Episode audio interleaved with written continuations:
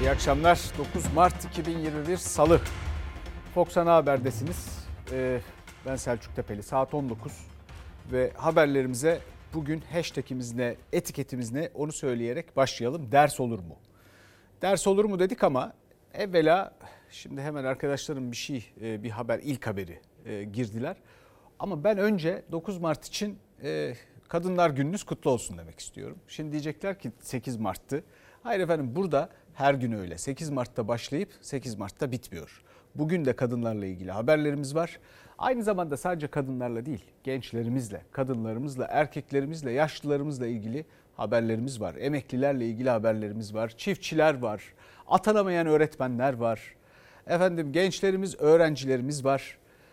Herkes var. Pek çok haber var. Göreceksiniz. Esnaf var. Yaşanan ekonomik zorluklar var. Bunlarla ilgili de yaşanan pek çok olay var. O bakımdan ders olur mu diye sorduk. Kadınlarla ilgili kadınla şiddet, kadın cinayetleri konusunda ders olmadığı açık yaşadıklarımızın. O yüzden de devam ediyor. İlk haberimizle başlayalım. Ee, %63 son bir ayda vaka sayısında artış var. İnanılmaz bir e, oran bu ve bir yandan vaka artıyor, bir yandan da endişe artıyor. Türkiye'de salgın tekrar yeni bir tepe noktasına doğru yükselişe geçmiş görünüyor. Alarm zilleri çalıyor. Eğer kalıcı önlemler alınmazsa, güçlü önlemler alınmazsa önümüzdeki haftalarda daha yüksek sayılarla karşılaşabiliriz. Uzmanların endişeleri bir bir gerçekleşiyor. Günlük verilerin yayınlandığı koronavirüs tablosundaki rakamlar artıyor. Haftalık yoğunluk haritasının rengi de değişiyor. Her geçen gün salgınla olan mücadelede durum daha da zorlaşıyor. Türkiye'de özellikle yeni varyantların varlığıyla birlikte vaka sayılarımız artmaya başlamıştı. Dün itibariyle de 13 bini aşarak 14 bine doğru giden seyrine tanık olduk. Son 24 saatte vaka sayısında ciddi bir artış var. 7 Mart tablosunda 11.187 olan yeni vaka sayısı 8 Mart tablosunda 13.215'e çıktı. Yeniden normalleşmenin konuşulmaya başladığı zaman da vaka sayıları 9.000'ler civarındaydı. Ama artık tablodaki rakamlar yeniden alarm vermeye başladı. Yapılan her 100 testten 9'undan fazlası pozitif çıkmaya başladı. 3'ten fazla pozitifiniz varsa salgını kontrol altına alamamışsınız demektir diyorduk. Eğer test pozitifliği %5'i geçmişse o zaman çok dikkat etmelisiniz. Tabloda yeni vefat sayısı 64, ağır hasta sayısı ise 1239 oldu. Ama halk sağlığı uzmanı Profesör Doktor Kayan Pala'ya göre tablo ağırlaşacak. Çünkü daha normalleşmeden sonraki veriler henüz tabloda yer almadı. Ama şimdi 9'u test... konuşuyoruz şimdi hocam. Şimdi test pozitifliğimiz %10 sınırında. %10'u geçmesi halinde yine çok sıkıntılı günler karşımıza gelebilir. Üstelik bu yeniden açılmanın etkisini daha önümüzdeki günlerde göreceğiz. Henüz görmeye başlamadık. Bir arada durmak yasak. Maske ve mesafe kurallarına uyun. Yeniden normalleşmeyle illerde valilikler ve il hıfzı sağ kurulları kendi tedbirlerini uygulayabiliyor. Haritada rengi kırmızı olan Sakarya'da pazara girip alışveriş yapmak isteyenlere zabıta HES kodu kontrolü yaptı. Zabıta müdürünün uslubu doğru maske takmayan adamın ısrarıyla bir anda tansiyon yükseldi. Sen bağırırsan ben bağırırım. Oğlum ben bağırmıyorum. Sen niye Sen sana ne? Sizin için uğraşıyorsun ya. Yakın içine bak. Azap eşin var mı? Var. Varsa işini görevine git lütfen. Tedbirler ve kontrollerin yetersiz kaldığı anlar çoğunlukta. İşte bu nedenle uzmanların önerisi çok net. Sosyal koşulları oluşturulmuş bir tam kapanmaya ihtiyacımız var. Artık 28 günlük bir tam kapanmayı dile getirmemiz gerekir. Herkes burnundan soluyor bir yandan. Bir yandan da vaka artıyor. Aynı şekilde endişeler artıyor. Ders oluyor mu? Hayır, ders olmuyor. AK Parti kongreleri dop dolu e, tıklım tıklım devam ediyor. En son dün biliyorsunuz Ankara'da yapıldı. E, ve bununla ilgili eleştiriler var. Bir de İzmir'den, İzmir valisinin bir açıklaması var. Vaka sayılarında %50 artış var diye. O da bir eleştiri konusu. Acaba bu vaka sayılarının artışında e, kongrelerin bir etkisi var mı? Maşallah, barekallah.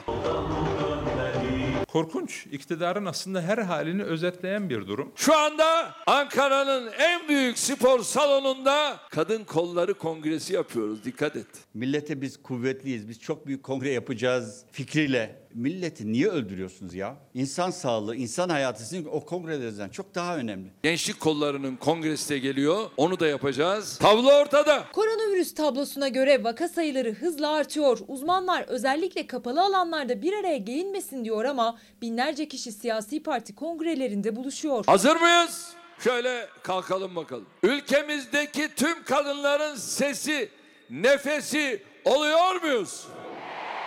Bu lebalep kongrelerinin yapıldığı yerlerde salgının hızlıca arttığını görüyoruz. Oradaki haritalara bakıyoruz kıpkırmızı. Maşallah. Van'ın heyecanına bak. İzmir'in heyecanına bak. İki hafta önce İzmir turuncu gruptaydı. %50 arttı. 44'ten 66'ya geldik. İzmir valisi Yavuz Selim Köşker açıkladı rakamları. Normalleşme öncesi vaka sayısının İzmir'de 100 binde 44 olduğunu, 20-26 Şubat haftasında ise 53'e yükseldiğini açıkladı. O hafta 22 Şubat'ta AK Parti yine binlerce kişinin katıldığı bir kongre yapmıştı İzmir'de. Son tabloya göre ise 100 binde 66,47 vaka sayısı. Hızlı bir şekilde kırmızı bölge dediğimiz bölgeye doğru evrileceğiz ve vatandaşın kendi sağlığını düşünerek tedbirlerini kendisinin almasını bekliyoruz. Kuralı koyan kendi uymazsa o zaman vatandaştan kuralı uymasını bekleyemez. Sınırlarımızı koruyalım. Virüsün ne zaman saldıracağı belli olmaz. Sağlık Bakanı'nın Twitter mesajlarında ifade ettiği kuralların kendileri için geçerli olmadığını zannediyorlar. Ondan sonra çıkmış utanmadan vaka sayıları artırıyor diyorsunuz. Eğer kalabalıklar virüsü bulaştırıyorsa bu kongreleri niye yapıyorsunuz arkadaşlar ya? Büyük kongremizi gerçekleştireceğiz. Cumhurbaşkanı uyarılara rağmen kongrelere davet etti partileri. AK Parti 15 Mart'ta Gençlik Kolları, 24 Mart'ta da Büyük Kongresini yapacak. Maşallah. Coşkunuza teşekkür ediyorum. Bunların hangi birisine ceza yazdınız? Dışarıda maskesiz gezmek yasak ama binlerce kişinin olduğu kongrelerde maskeler de indirilebiliyor. Sadece muhalefet değil esnaf da sitem ediyor. Kongrelerde izin verilen bu kalabalıklara. 200 kişiye düğün yapacağım. Yasak diyorlar. Metrolarda binlerce kişi, otobüslerde binlerce kişi, kendi kongrelerinde binlerce kişi. Benim burada tedbirli olarak yaptığım düğünler mi sıkıntılı onu çözemiyorum ben. Şimdi bu kongrelerin elbette bir fiziksel etkisi var.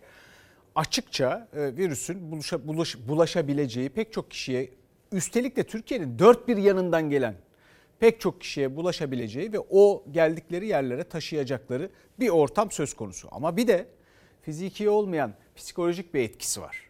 Şimdi bu kongreleri bu şekilde yaptığınız zaman insanlarda oluşan ruh hali şudur. Ya arkadaş madem böyle açın her tarafı öleceksek ölelim diyor insanlar dışarıda. Ondan sonra sokakta güvenlik güçleriyle önlemleri uygulamaya çalışanla önlemleri uygulayanla uygulamayan arasında bir gerginlik oluşuyor ve burada artık bu salgını tutmak mümkün olmuyor. Ya bu akıl almayacak bir düşüncesizlik, akıl almayacak bir durum. Bakalım önümüzdeki günlerde nasıl devam edecek, nasıl sürecek?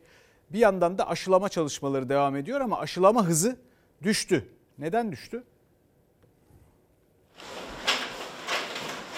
Nüfusa oranla daha kat etmemiz gereken çok yol var. Birkaç hafta önce bile tüm randevularımız doluydu. 100-150 arası aşılama yapıyorduk. Bugün kaç kişi geldi? Ee, bugün benim birime hiç kimse gelmedi. Diğer arkadaşlara da birkaç aşılama geldi. Ee, aşılama bizim için çok önemli çünkü hepimiz yorulduk. Yorgunlukları yoğunluktan değil, tam aksine hızlanması gerekirken boş bir aşı takvimiyle yüz yüze kalmaktan. Çünkü bugün bu koridorlardaki boşluk yarın aşısız vücutların virüse yenilmeye devam etmesi demek. Aşılama hızı yavaşladı, sağlık çalışanlarının ise endişesi arttı. Son günlerde günlük aşılama miktarlarına bakıldığında 15 binlere kadar düştü. 5 günde ilerleme hedeflenenden çok uzak. Ee, Ne yazık ki aşılama konusunda yavaşladık iyice. Çünkü bunun temel nedeni Türkiye'deki aşı miktarının yetersiz yani az olması. Hali hazırda ikinci doz yapılacak aşılarla beraber, kişilerle beraber var olan aşı sadece bunlara yetiyor. O yüzden yaşı henüz düşüremedik. Bir an önce yeni aşıların gelmesi lazım ülkemize.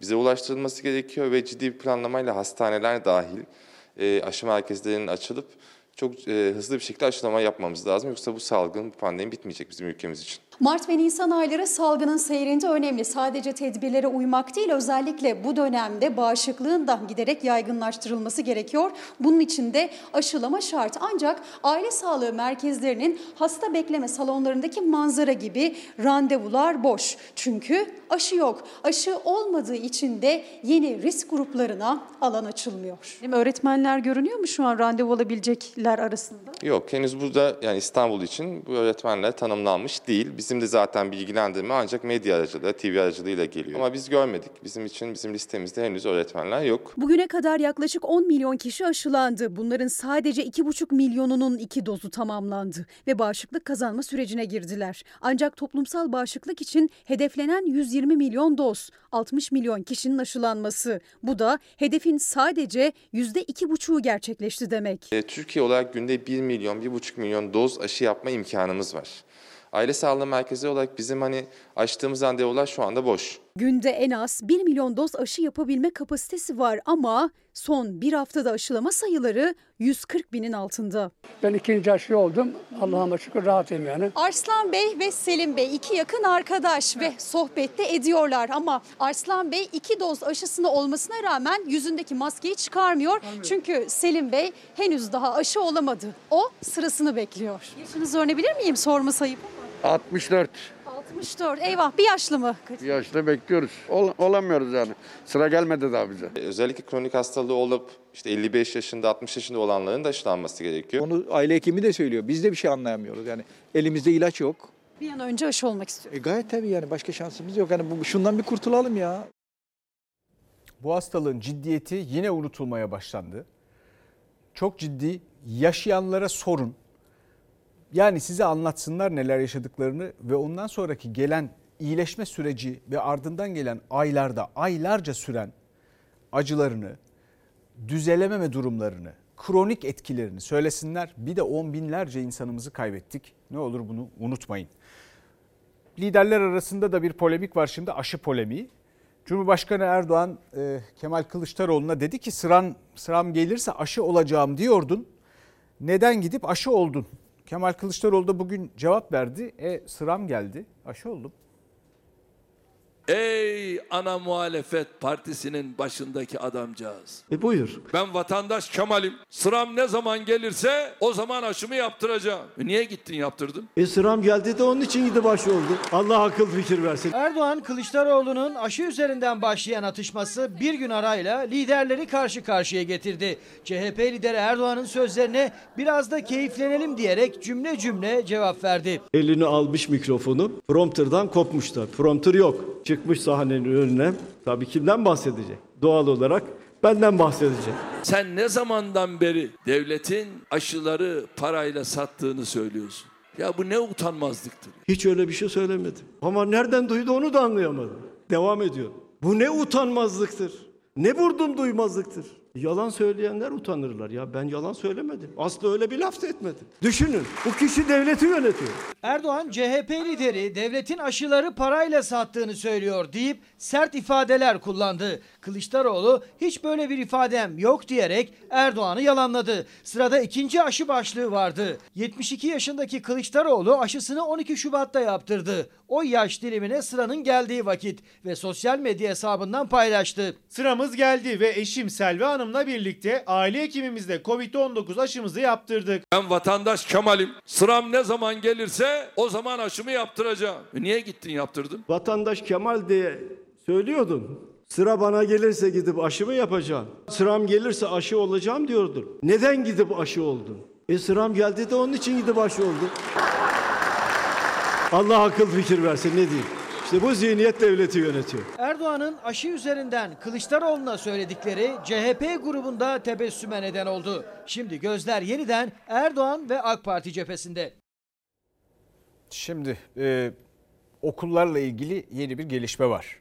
Öğrenciler de bu bir yandan e, mesaj atıp duruyorlar. Efendim bütün bu olanlar, bitenler, bu vaka artışları ders olur mu? Biz yüz yüze sınava girmeye devam ediyoruz. Liseli gençlerin bir kez daha sesini duyurun diye daima duyuruyoruz. Siz de biliyorsunuz. Fakat şimdi Milli Eğitim Bakanı Ziya Selçuk'tan bir açıklama geldi. E, yazın da okullar. Öğrencilerimizi 2 Temmuz'a kadar okulda tutmakla ilgili planlama çalışmaları var. Ara tatil yok. Milli Eğitim Bakanı Ziya Selçuk yüz yüze eğitimle ilgili planlanan yeni yol haritasını açıkladı. Ara tatil olmayacak. Geçtiğimiz hafta başlayan yüz yüze eğitim Temmuz ayına kadar sürdürülecek. Yaz tatili 2 Temmuz'da başlayacak. Okullar açıldı, salgın daha çok yaklaşabiliyor. O yüzden bir tedirginlik var. E, virüs kaparız diye gelir giderken e, toplu taşımaları kullanıyoruz falan. Yüz yüze eğitimin ilk haftası geride kaldı. Öğrencilerin yüz yüze eğitime katılım oranı %80'lerde. Diğer yandan liselerde birinci dönem okullar kapalı olduğu için yapılamayan sınavlar yapılıyor. Bugün sınavların ikinci günü. Tabi virüsün evlere taşınması konusunda okullar risk taşıyor. Bu noktada da öğretmenlerin aşılanması büyük önem taşıyor. Milli Eğitim Bakanlığı 1 milyon 200 binin üzerinde öğretmen ve okul çalışanının listesini Sağlık Bakanlığı'na iletse de şu ana kadar aşılanan öğretmen sayısı 80 binlerde kaldı. Bunun nedeni ise aşı tedariğinde yaşanan sıkıntı. Öğretmenlerimiz de şu anda peyderpey aşılanıyor illerde. Tedarik süreci e, hızlandığında aşı süreci de hızlanacak. Daha aşılanması gereken 1 milyon 180 bine yakın öğretmen ve okul çalışanı var. Milli Eğitim Bakanı CNN Türk'te açıkladı planlamayı. Vaka sayılarındaki artışa dikkat çekerek risk haritasında rengi kırmızıya dönen illerdeki okulların açılıp kapanmasına İl Hıfzı Sıha Kurullarının karar vereceğinin altını çizdi. Sınavları için okullarında olan öğrencilerse tedirgin hem sağlıkları hem de gelecekleri için. Çünkü çok kalabalık sınıflar. 20 kişi bir sınıfa girmek zorunda kalıyoruz her ayrıldığında bile. Arkadaşlarımız özellikle, özellikle çok yakın oturuyoruz. Yani bir buçuk metre zaten asla yok yani. Önümüzde arkadaşımız, arkamızda biri. Yani aynı havayı soluyoruz sürekli. Eğitimsiz sınava giriyoruz. Böyle iş mi olur? Bir şey bilmeden sınava giriyoruz. Neden online eğitim yeterli olmadı? Hayır hiçbir şey anlamıyoruz ki. İnternet gidiyor, hiçbir şey yok. Hocalar bazen dersten atılıyor, es- telefon atıyor. Hiçbir şey anlamıyorsun, yüz yüze zor anlıyoruz biz. Sınıflarda her ne kadar önlem alınsa da okulların bahçesinde ya da koridorlarında istenmeyen kalabalık görüntüler oluşuyor. Sosyal mesafe sınırları aşılıyor. Benim annem kronik hasta. Buradan bulaşsa ne olacak? HES kodu falan hikaye yani. Benim babam tansiyon hastası, annem şeker hastası. Mesafe denilen zaten bir şey yok. O yüzden ben korkuyorum açıkçası. Aileme bir şey olacak diye. Önümüzdeki günlerde bu artan vaka sayılarına göre oluşacak yeni şartlara göre yeni kararlar alınabilir. Sayın Bakan'ın söylediği bu kulağınız orada olsun. Yüz yüze sınavlarla ilgili de okullarla ilgili de okulları açık tutmaya gayret etmek lazım ama tabii bu ilkokul ve okul öncesi için geçerli bir takım anlaşmalar, e, bir takım araştırmalarla e, açıklanabilir. Çünkü onların bulaştırıcılığı daha az ama liselerde durum öyle değil. Zaten Sayın Bakan da kabul ediyor ki 12'leri mesela açmamak gerekirdi diyor.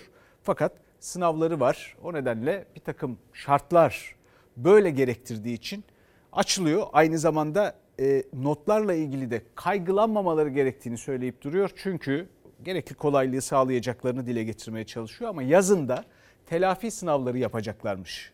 Yani e, bu 2 Temmuz'a kadar uzaması sadece okulla ilgili bir şey de değil. Aynı zamanda yazın notları yükseltmek isteyenlere bir takım telafi sınavları yapılması için bir zaman ayarlanmaya çalışılıyor.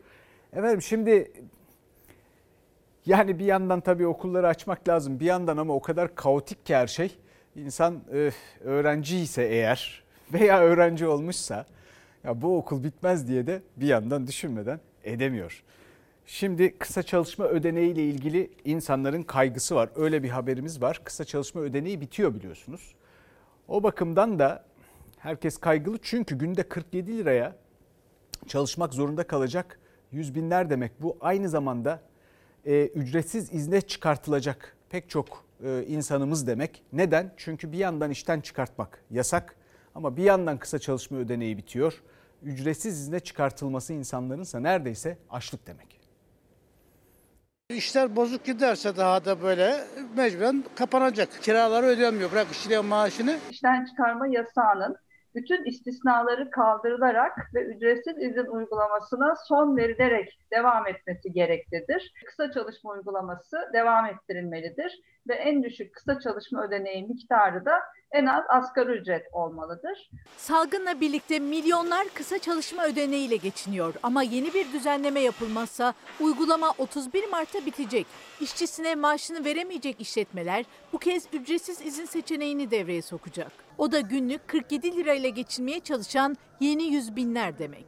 İşçileri tek taraflı olarak hiçbir gerekçeye dayanmadan ücretsiz izne ayırıyor ve ücretsiz uygulamasının ne zaman biteceği, işçilerin ne zaman geri çağrılacağı, çağrılıp çağrılmayacağı da belli değil. 2020 yılında günde 39 lira, şimdi 2021 yılında da günde günlük 47 liralık bir ödemeyle e, milyonlarca işçi 1000 lira civarında bir ücretle yaşamaya mahkum edilmiştir. 700-800 bin civarında işçi arkadaşımız hali hazırda 1000 lira civarı bir ücretle hayatını sürdürmeye çalışıyor. Çalışma Bakanı Zehra Zümrüt Selçuk nakdi ücret desteği ve işten çıkarma yasağının iki ay süreyle uzatıldığını açıkladı. Ama kısa çalışma ödeneğine ilişkin bir düzenleme yok. İşten çıkarma yasağı her uzatıldığında kısa çalışma ödeneğini alma süresi de uzatılıyordu. Bu kez uzatılmadı. Personeli mecburen ücretsiz izine göndereceğiz. Olan o çocukları olacak yazık. Tabii ki biz de yani bu ödeneğin devam etmesini isterdik. İşveren olarak ben bu ödeneğin devam etmesini yani bu personele bu paraların ödenmesini isterdim.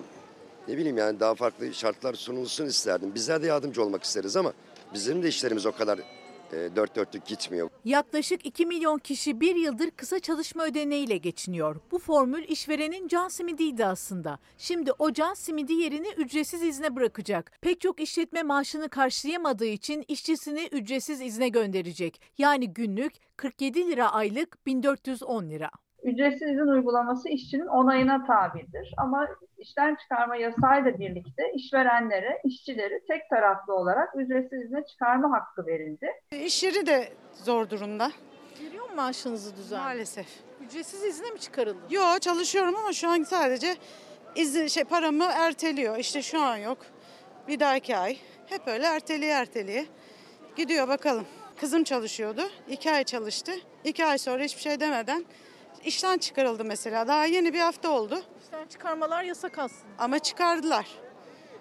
Bir şekilde çıkardılar yani. Çalışan zaten hakkını tam alamamaktan dertli ve keyfi işten çıkarmalardan. Zaten alınan kısa çalışma ödeneği de yetmezken şimdi 1410 lirayla nasıl geçineceklerini düşünüyor yüz binler. O desteği de olmuş olsa şu an yetmiyor. Yetmiyor. Kiralar, maaşlar, malzemeler hepsi pahalı olduğu için yetmiyor. O bile yetmiyorken şimdi hiç vermeyecek. Onun için ilerisi daha da kötüye gidecek. Bir izleyicimiz de demiş ki ders olur mu okulların açılması yanlış hata diyen öğrencilerin okul çıkışı koşuyla kafeye gitmeleri çok mu doğru diye sormuş. Öğrencilerimiz arasından da gelen mesajlar var. Ee, Sayın Bakan devamsızlıklarından korktuğumuz için yüz yüze sınav yapmak zorundayız bir yandan da diye söylemişti. Ya biz devamsızlık yapmayacağız bunun sözünü verelim. Yüz yüze sınavlar e, yapılmasın. Başka bir formül bulunsun diyen öğrenciler de var. Yani bilmiyorum bunlar kendileri de bunları biliyor. Dolayısıyla e, çözecek olan onlar kulağınız orada olsun derim. Bakalım neler olacak ama dikkat etmek lazım. Yani bu türden manzaralar da e, gözden kaçmıyor gördüğünüz gibi. Bunu eleştiren izleyicilerimiz de var. Şimdi ekonomide bir tartışma var. Hakan Atilla Borsa İstanbul e, Başkanı kendi isteğiyle istifa etti. Kendi isteğiyle altını çizerek söylüyorum. Anadolu Ajansı böyle duyurdu haberi. Kendi isteğiyle istifa etti diye. Neden istifa etti? Nasıl istifa etti? İstifa mı etti yoksa başka bir şey mi oldu? Şimdi siyaset bunu tartışıyor. İMKB Başkanı Biden istedi diye kendi ortada olmadan istifa ediyor. Merak etmeyin kendi istedi deniyor. Ülkenin en etkili bakanlarından birisi aylardır yok, hala yok. Görebiliyor musunuz? Memleket ne hale geldi? Verilen bütün bu tavizler belli ki Biden'ın bir telefon etmesini sağlamak, olumsuz gelişmeleri önlemek için veriliyor. İç siyaset konuları gündeme geldiğinde ABD esip gürleyen AKP iktidarı iş fiiliyata geldiğinde bir dediğini iki etmiyor. Görevden el çektirildi. Muhalefet Borsa İstanbul Başkanı Hakan Atilla'nın istifasının peşinde. Biden yönetimine taviz diyen de oldu, görevden el çektirildi diyen de. İktidardansa henüz bir açıklama gelmedi. Derinlemesine bildiğim bir konu değil. Yapılan açıklamaları hep beraber izliyoruz. Hakan Atilla Borsa İstanbul Başkanlığı'na getirilmeden önce Halkbank Genel Müdür Yardımcılığı yaptığı dönemde bankanın İran'a yönelik yaptırımları deldiği gerekçesiyle açılan davada Amerika'da yargılanmış ve 32 ay hapis cezasına çarptırılmıştı. Havalimanında geldiğinde böyle toprak kazanmış bir fatih gibi karşıladıkları Hakan Atilla'yı istifa ettirdiler. Amerika ile ilişkiler biraz toparlansın diye. Türkiye Varlık Fonu'nun genel müdürlüğüne Bilal Erdoğan'ın bu sefer Kartal İmam Hatip Lisesi'nden arkadaşı olan Arda Ermut'un getirildiği haberleri düştü. Bu görev değişikliğinin aynı zamanda eski bakanın arkadaşı olarak bilinen Zafer Sönmez'in tasfiyesi anlamına geldiği de önemli bir konu olarak kayıt altına alınmak durumda. Ekonominin kritik noktalarındaki istifalar, atamalar muhalefetin gündeminde. Kürsülerde ise işsizlik, enflasyon yankılandı. Ülkeyi yöneten bir siyasi parti işsizlik yaratıyor. 19 yılın sonunda işsizlik yaratıyor. 10 milyonu aşkın işsizimiz var. Biz vatandaşımızla bu yolda yürüyoruz. Bay Kemal. Bir yıl içinde 990 bin kadınımız işini kaybetti. Peki bunun sorumlusu kim? Sayın Cumhurbaşkanı'na sorarsanız bunun sorumlusu yok. Gara operasyonu olur, hata olur, sorumlusunu herkese dağıtır. Ama enflasyonun sorumlusunu dağıtamıyor. Niye dağıtamıyor biliyor musunuz? Dağıtsa damadına pay düşecek de ondan kaçıyor. Başkanım bu insanların hali ne olacak? Açız. Ne yiyeceğiz? Deva Partisi Genel Başkanı Ali Babacan ise ekonominin nabzını Ankara sokaklarında tuttu. Her geçen gün eve ekmek sayısı bile düşüyor. Düşüyor, Dört ekmek gideceği yere 3 2 ile. Sorunlarımız çok. Sanatçılar, Anlatsak müzisyenler. buradan İstanbul. Biraz Evet. o arkadaşlar bir sokağa inseler Sokağa böyle bir bir sokağı insinler. görseler. İnemezler. Zaten inemediği için vatandaşın halini bilmiyorlar. Esnafın durumunu bilmiyorlar. Vatandaş perişan, esnaf perişan. Şimdi hazır Biden adı geçmişken birkaç şey hatırlatmak istiyorum. Dede Ağaç'ta bir üs açtı Amerika Birleşik Devletleri biliyorsunuz. Oraya naklettiği silahlar var. Birkaç tane de rakam var elimde. Bunları bir de Yunan ordusuna bağışlayacaklar, hibe edecekler. Öyle anlaşılıyor çünkü Yunan basında bu türden haberler çıkıyor. Evet 59 saldırı helikopteri, 350 paletli e, zırhlı e, e, taşıyıcı ya da tank, 60 paletli roket atar, 120 obüs e, tank tipi bunlar ve bunun gibi daha neler neler. Bu arada biz efendim işte o istifa etti, Biden mı istedi, bu mu yaptı, şu mu yaptı diye konuşup duralım. Bir yandan da orada böyle bir üs oluşsun. Çiftçilere geçelim şimdi. Depolarda filizlenerek artık e, tüketilme şansı kalmayan patatesler göreceksiniz. Bunun gibi başka tarım ürünlerimiz de var. Ve e, bu aslında öyle bir israf ki bir yandan da bunun pazarlanamaması. Bir yandan pazardaki fiyatları biliyorsunuz bu fiyatların artması. Ya bu organizasyonsuzluk inanılır gibi değil. Bunlar e, Kılıçdaroğlu'na göre e, verilen sözlerin tutulmaması sonucunda oluşmuş. O sözler tutulsaydı ne olurdu? Onu da hemen haberden sonra konuşuruz. Patates üreticisi bakın alın teri patatesi üretti satamıyor. Bu patates bir an önce depolardan çıkartılmadığı zaman da çürüyecek. Şu anda 35 kuruş. Maliyeti 95-100 kuruş. 1 lira. Markette ne kadar bu şimdi? 2 lira. 13 bin ton patates Kayseri Yeşilhisar'da depolarda çürümeye yüz tuttu. Çiftçi ürettiği ürününü maliyetinin altına bile satamamaktan şikayetçi. CHP lideri Kılıçdaroğlu da meclis kürsüsünden benzer sorunları dile getirdi. İktidara arşivleri açarak yüklendi. Nevşehir'de, Niğde'de, Polatlı'da kuru soğan, patates ambarlarda çürüdü. Çiftçilerimiz ekilmemiş tek karış toprak bırakmayacaktır. Meraklanmayın. Tamamını ekin. Satamıyorsanız biz alacağız dediniz. Bir devletin saygınlığı nasıl ölçülür? Verdiği sözün arkasında durarak. Kılıçdaroğlu verilen sözler tutulmuyor derken patates üreticisi de depolardan ses yükseltti. Eğer depolarda bekleyen patatesler satılmazsa zarar çok daha büyük olacak. Seneye tarlada ekim de yapılamayacak. Acı olansa hala alıcı yok. Tonlarca ürün çöpe dökülecek. 20 kuruş size çözüm istediğimiz bu yani. En azından çürüyüp de dereye atmayalım. Tarım ve Orman Bakanı'ndan 15 Nisan'da bir açıklama daha var. Kimse merak etmesin. Siz üretin. Ürününüz tarlada, serada, etiniz, sütünüz ise elinizde kalmayacak. Gerekirse devlet olarak da biz alırız. Niye almıyorsunuz? Söz verdiniz. Şu anda 20 kilo patates satacak, 1 kilo gübre ekim yapacak. Yani şu 20 anda kilo. ekebilirsem ek çiftçi olarak. Çiftçi her şeye rağmen ürününü ekiyor, topluyor ama malını satsa bile yaptığı masrafı karşılayamıyor. Patates buna sadece bir örnek. Kılıçdaroğlu çiftçilere seslendi. Geleceğiniz kendi elinizde diyerek. Biz iktidara geldiğimizde sizin bu devletten 210 milyar lira alacağınız var. Biraz kredi verildi, faizler yükseliyor, ertelendi faizler. Faizlerin tamamını sileceğiz. Ana parayı da makul ölçülerde taksitlendireceğiz. Bunlar yapamazlar ama biz yapacağız. Şimdi bu patatesleri satsa bile veya bunun gibi pek çok ürünü çiftçi zaten zararda. Çünkü sonrasına dair bir organizasyonsuzluk da var. bir planlama yoksunluğu var. Yani bu ülkenin üretip tüketiminde çok ciddi bir kaos var. Bilhassa gıdada. Öyle durumlar var ki bakın mesela patates orada kalmış. Arz ve talepte bir dengesizlik var.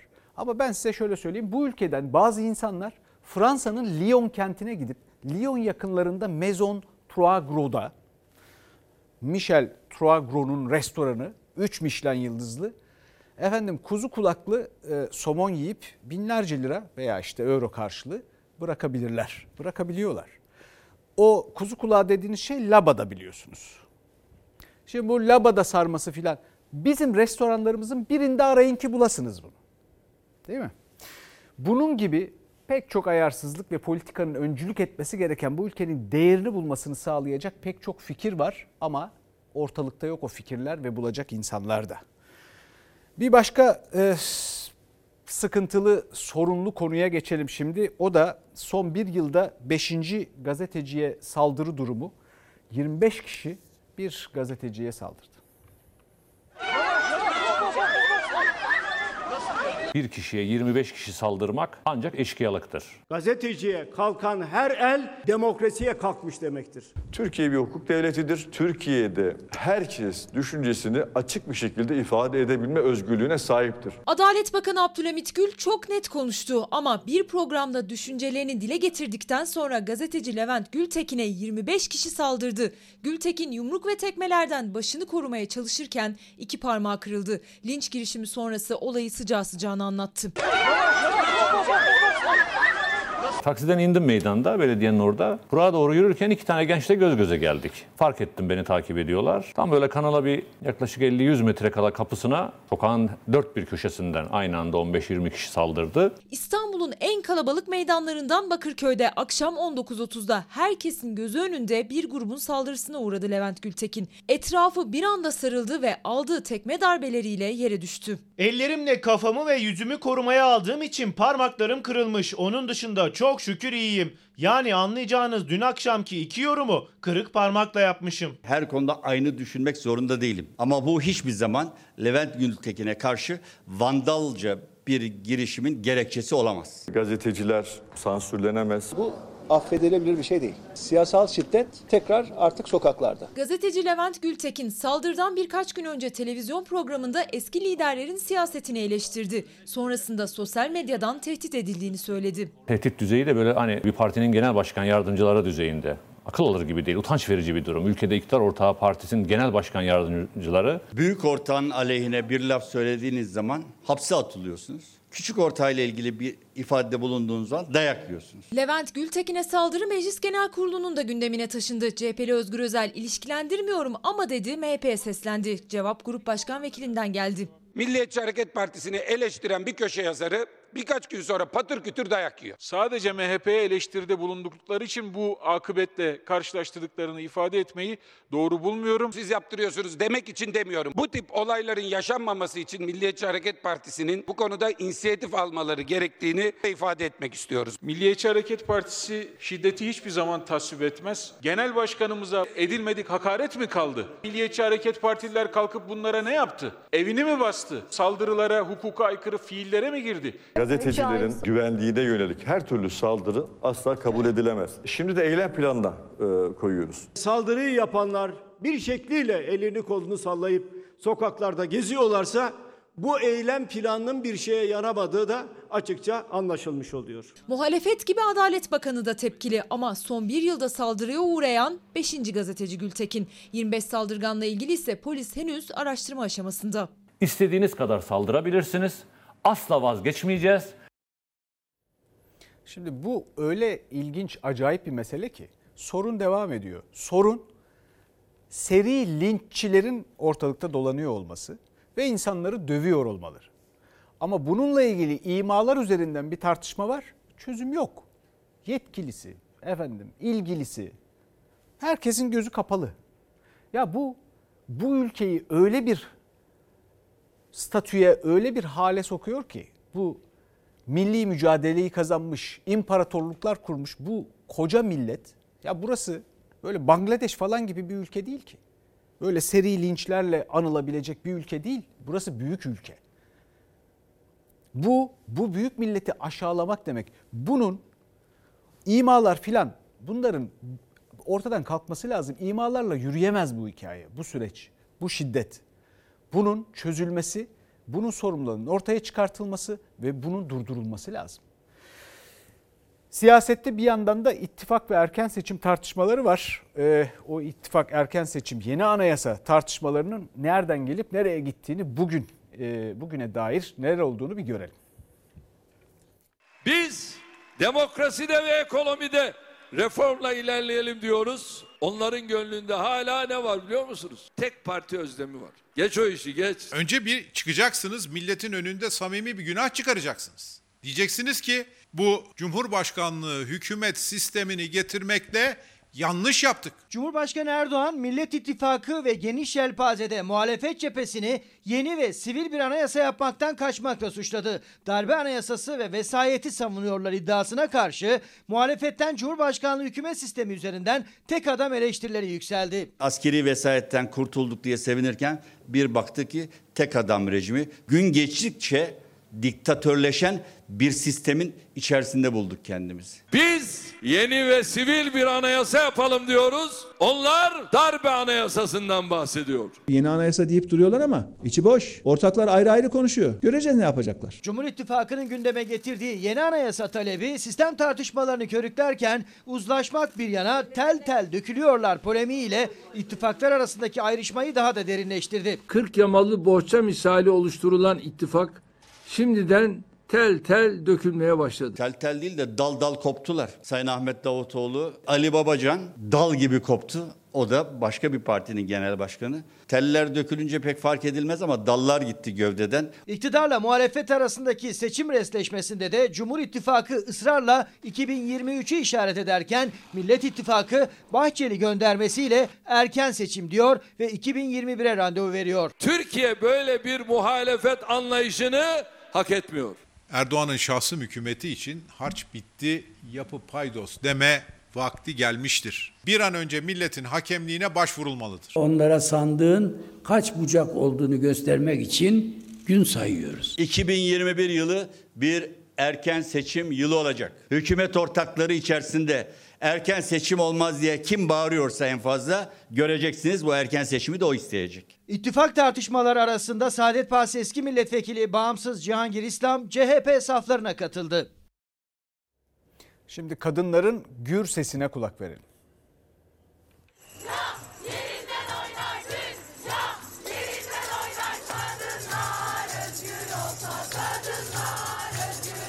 Hep bir ağızdan daha gür çıktı bu kez ses. 8 Mart Dünya Kadınlar Günü'nde geleneksel gece yürüyüşlerindeydi kadınlar. İstanbul'da Taksim'den Karaköy'e yürüdüler. Sloganlarla, şarkıyla, türkülerle. 2021 yılının ilk iki ayında 58 kadın katledildi erkekler tarafından. Kadınlar bu vahşeti engelleyebilecek İstanbul Sözleşmesi'nin uygulanmasını istedi bir kez daha. Ama uygulanması bir yana Türkiye sözleşmeden çekilip çekilmemeyi bile tartışıyor bir süredir. Adalet Bakanı Abdülhamit Gül'e Habertürk Televizyonu'nda katıldığı programda soruldu İstanbul Sözleşmesi. Soruları İstanbul Sözleşmesi demeden yanıtladı. Hükümetin insan hakları eylem planı var diyerek. Kadına, ailenin korumasına dair verilmiş haklarla ilgili geri adım asla olmaz. Partiler üstü de bir meseledir. Yani bir siyaset üstü de bir meseledir.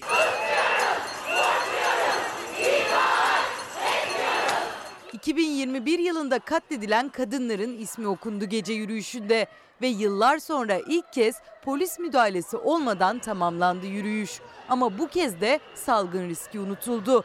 Taksim'de toplanan kalabalıkta sosyal mesafe kuralları aşıldı.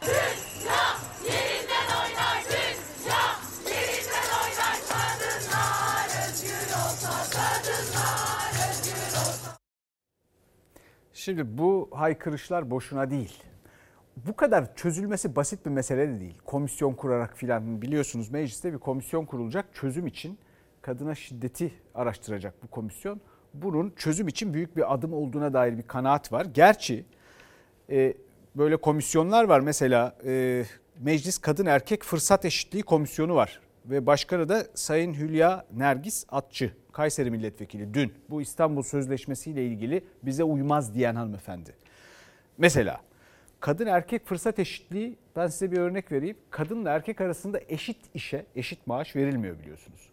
Oradaki farkın kapanması için bu gidişle 100 yıl lazım. Düşünün.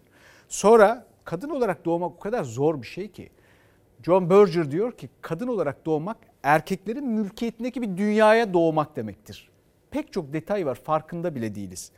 Düşünün evlilik bile hukukun, yargının, dünyada kanunların nereye kadar ilerlemiş olduğunu artık en e, uç noktadayız geldiğini biliyoruz ama evlilik bile hala bir buçuk kişilik bir düzenleme. Kadın o yarım e, alanı sadece alabiliyor, kaplayabiliyor. Çok düşünmemiz lazım üstüne. Şimdi Katar tartışmaları devam ediyor. Şimdi konu İstanbul'da ve Kasımpaşa'da. Ben dedim bu yolu niye açmak istiyorlar bu kadar? Dediler ki Haliç Port'un otoparkına gidiyor bu yol. Haliç Port Katarlıların da ortak olduğu bir port. Ya ecdadımızın eserlerini bile yıkacak kadar bu Katar sevginiz nereden geliyor arkadaşlar? Biri çıksın anlatsın şurada ya. Mesele ne port meselesi, mesele ne de Katar meselesidir. Tartışmanın sebebi Kasımpaşa'da Halic'in kıyısındaki Osmanlı döneminden kalma tarihi divanhane binası. Tarihi yapının ek binasında koruma kurulu onayıyla yol genişletme çalışması nedeniyle yıkım başladı.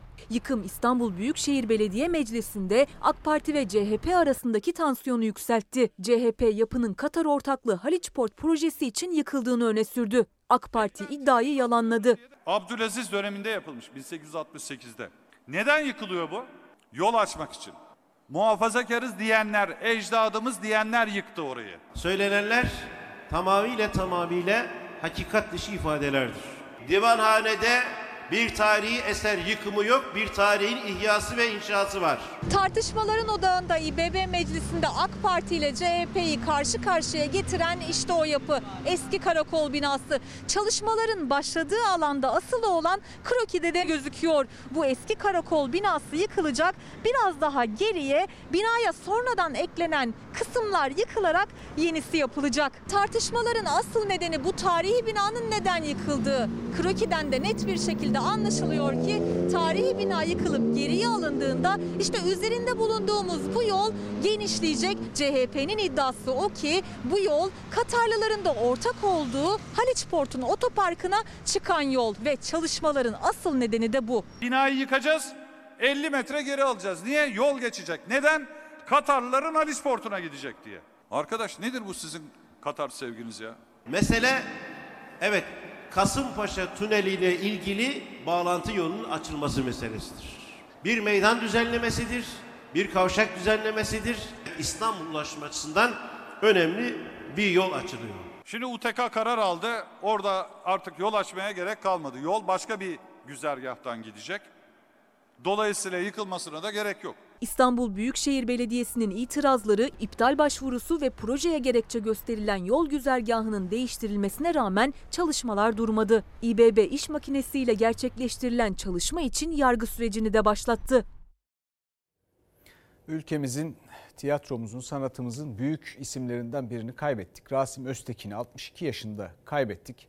Mekanı cennet olsun. Bu ülkeye ve sevenlerine de sabırlar dileyelim.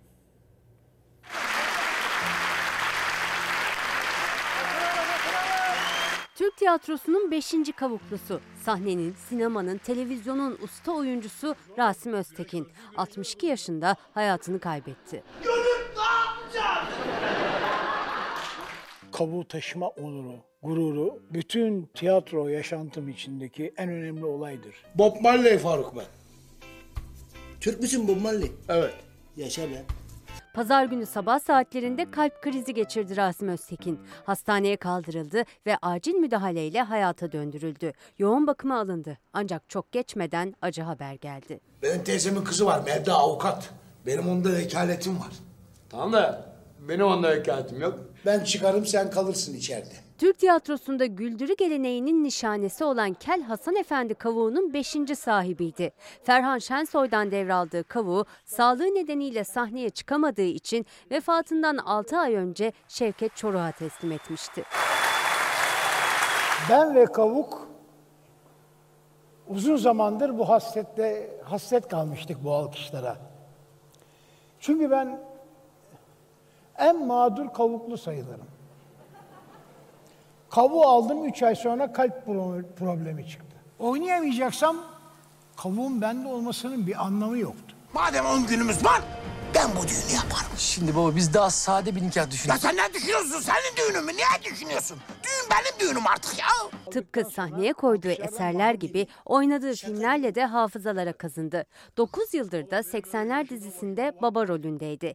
Dizi grubuna attığı son mesajı yayınladı yapım şirketi. Yüzlerce genç oyuncuya örnek olan Öztekin'in o son mesajı da ders gibiydi.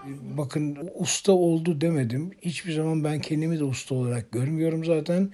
Çünkü e, öğrenme devam ediyor. Öldüğün zaman usta olursun bence. Çünkü öğrenme bitiyor o zaman. Şimdi bir ara efendim. Evet bir izleyicimiz e peki gece kadınların gece yürüyüşünde de mesafe kalmamış. Buna ne yapacağız ne diyeceğiz demiş. E doğru orada da kalmamış. Bir başka izleyicimiz yani biz de her sese kulak e, veriyoruz gördüğünüz gibi. Bir başka izleyicimiz de e, kuzu kulağıyla labada aynı şey değil demiş. E, za- öyle zannediyorum demiş. Efendim aynı familyadanlar. Hatta labada eğer yabani ise kuzu kulağı kadar buruktur. Hatta daha da yumuşaktır. Labada bir sembol olarak kullandığım e, bir, bir, bir bitki. E, ve bu ot ve bunun gibi pek çok zenginliği var Türkiye'nin. Eğer Türkiye'de tarım, e, yeme içme ve turizm aynı çerçevede düze, düz- düşünülürse, bir planlama yapılırsa, çiftçinin statüsü yükseltilirse, yaşam şartları iyileşirse, Türkiye gayri safi milli hasılasına belki de %20, %30 kadar katkı sağlayacak muazzam bir geliri belli bir süre sonra elde edebilir. O bakımdan önemli bu tür zenginliklerimizi ve değerini bilmemiz lazım. Gerçi o restoranda ben gidip yemedim. Sektörden gidenler oluyor fakat kendi restoranlarında labadayı göremiyorsunuz. Onu anlamıyorum, onu anlatmaya çalıştım. Bugün bizden sonra baraj var yeni bölümüyle. İyi akşamlar.